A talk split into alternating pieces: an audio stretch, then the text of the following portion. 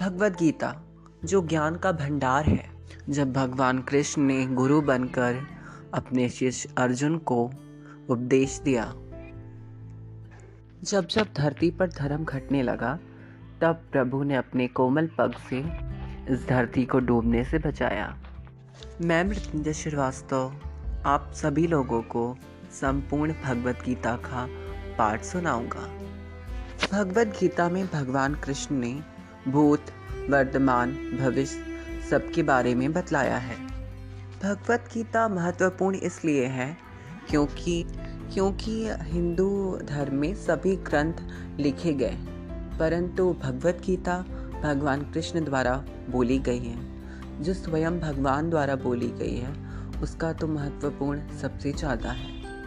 भगवत गीता का उद्देश्य यही है, कैसे इस माया युक्त संसार से निकला जाए।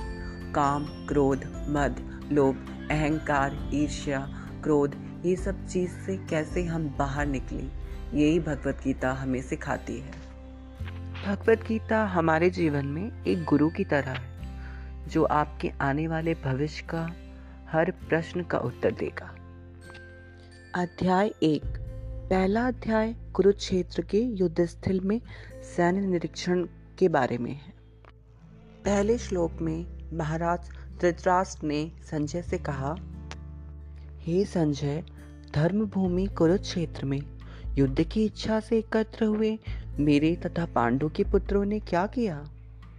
इसका तात्पर्य यह है, महाराज धृतराष्ट्र जो कौरवों के पिता हैं और वो अपने पुत्रों के बारे में बहुत चिंतित हैं और युद्ध के बारे में संजय से पूछ रहे हैं।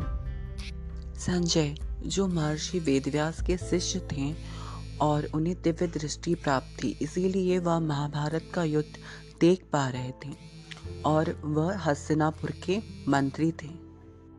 दूसरे श्लोक में संजय ने कहा, हे राजन पांडु पुत्रों द्वारा सेना की व्यू रचना देखकर राजा दुर्योधन अपने गुरु के पास गया और उसने ये शब्द कहे। तात्पर्य यह है कि पांडव की सेना द्वारा बनाई गई व्यू रचना देखकर दुर्योधन बहुत विचलित हो गया और वह गुरु द्रोणाचार्य के पास गया और उनसे कहा कि मैं बहुत विचलित हूँ पांडवों की व्यू रचना को देखकर। व्यू रचना मतलब किस तरह शत्रुओं को अपने व्यू में फंसाकर मारा जाए। तीसरा श्लोक, दुर्योधन ने द्रोणाचार्य से ये कहा, हे आचार्य पांडु पुत्रों की विशाल सेना को देखें, जिसे आपके बुद्धिमान शिष्य द्रुपद के पुत्र ने इतने कौशल से व्यवस्थित किया है। गुरु द्रोणाचार्य और राजा द्रुपद, जो द्रौपदी के पिता थे, वह और गुरु द्रोणाचार्य, उनका आपसी झगड़ा था और राजा ध्रुपद ने एक महान यज्ञ किया और उसमें उन्होंने एक पुत्र प्राप्त किया जिसका नाम त्रिष्ट ध्रुम्न रखा। और उन्हें वरदान मिला कि वह पुत्र गुरु द्रोणाचार्य की मौत का कारण होगा। और धृष्ट द्युम्न के गुरु भी गुरु द्रोणाचार्य थे। उन्होंने द्रोणाचार्य से जो भी सीखा था, वह युद्ध में अपनी कला का व्यू रचना द्वारा प्रदर्शन किया। इसमें कोई बहुत बड़ी बात नहीं थी, परंतु दुर्योधन उसकी व्यू रचना को देखकर बहुत चिंतित था। इसीलिए उसने गुरु द्रोणाचार्य से ये सब बात बताई। चौथा श्लोक, इस सेना में भीम तथा अर्जुन के समान युद्ध करने वाले अनेक वीर धनुर्धर हैं। यथा महारथी, युयुधान, विराट तथा द्रुपद है। तात्पर्य यह है कि दुर्योधन बहुत चिंतित है और भय युक्त है महान योद्धाओं को देखकर, क्योंकि वो यह सोच रहा है कि ये सब उसके युद्ध में बाधक बनकर खड़े पांचवा श्लोक, इनके साथ ही धृष्ट केतु, चकितान, काशीराज, पुरोजित कुंती भोज तथा शैब जैसे महान शक्तिशाली योद्धा भी हैं। तात्पर्य यह है कि दुर्योधन यह कहना चाह रहा है कि पांडव की तरफ़ से युद्ध में आए हुए महान योद्धाओं का वह विस्तार से वर्णन कर रहा है कि कौन कौन महान योद्धा है। छठा श्लोक, पराक्रमी युद्धामन्यु, अत्यंत शक्तिशाली उत्मौजा सुभद्रा का पुत्र तथा द्रौपदी के पुत्र, ये सभी महारथी हैं। पराक्रमी युद्धामन्यु, जो सुभद्रा का पुत्र है। द्रौपदी के पुत्र उत्मौजा है। इसमें कोई संदेह नहीं है कि ये महान योद्धा नहीं है। ये बहुत ही बड़े महान योद्धा हैं। सातवां श्लोक, किंतु हे ब्राह्मण श्रेष्ठ, आपकी सूचना के लिए मैं अपनी सेना के उन नायकों के विषय में बताना चाहूँगा, जो मेरी सेना को संचालित करने में विशेष रूप से निपुण है। अब दुर्योधन अपनी सेना में महान योद्धाओं का विस्तार से वर्णन करेगा। आठवां श्लोक, मेरी सेना में स्वयं आप भीष्म, कर्ण, कृपाचार्य, अश्वत्थामा, विकर्ण तथा सोमदत्त का पुत्र भूरी शर्वा आदि हैं, जो युद्ध में सदैव विजयी रहे हैं।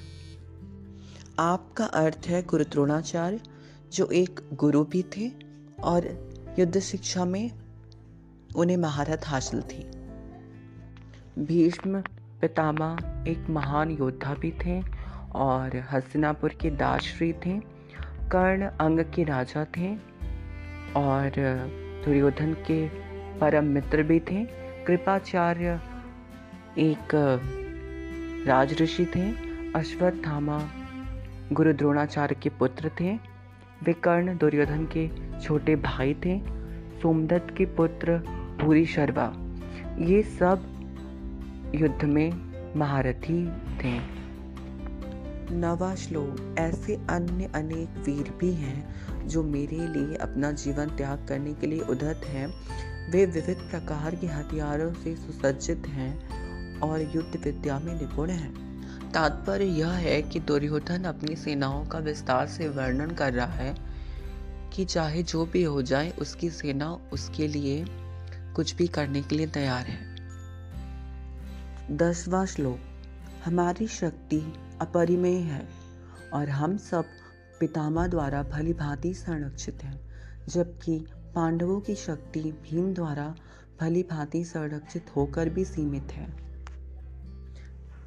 तात्पर्य यह है कि दुर्योधन को अपनी सेना का घमंड है और वह अपनी सेना की तुलना पांडवों की सेना से कर रहा है और वह यह कह रहा है, उसे अपने भीष्म पितामह पर बहुत गर्व है और जब तक वह है, तब तक उसे कुछ भी नहीं हो सकता और वह भीम को नीचा दिखा रहा है कि भीम अगर है तो सेना पांडव की बहुत सीमित है और वह ये नहीं जान रहा है कि भीष्म पितामह, कि भीष्म पितामह युद्ध करने में विवश थे और पांडवों की तरफ़ से भगवान कृष्ण थे। और यह उसका अहंकार है कि वह इस युद्ध में बहुत आसानी से जीत जाएगा। मैं आशा करता हूँ कि आपको भगवत गीता के श्लोक एक से दस तक का अर्थ समझ में आया होगा।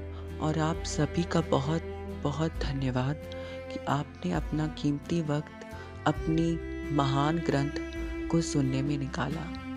और मैं फिर से आपको श्लोक ग्यारहवें से लेके श्लोक बीस तक का अर्थ समझाऊँगा।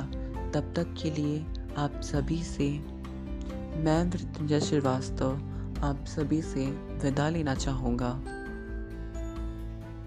जय श्री राधे जय श्री कृष्णा।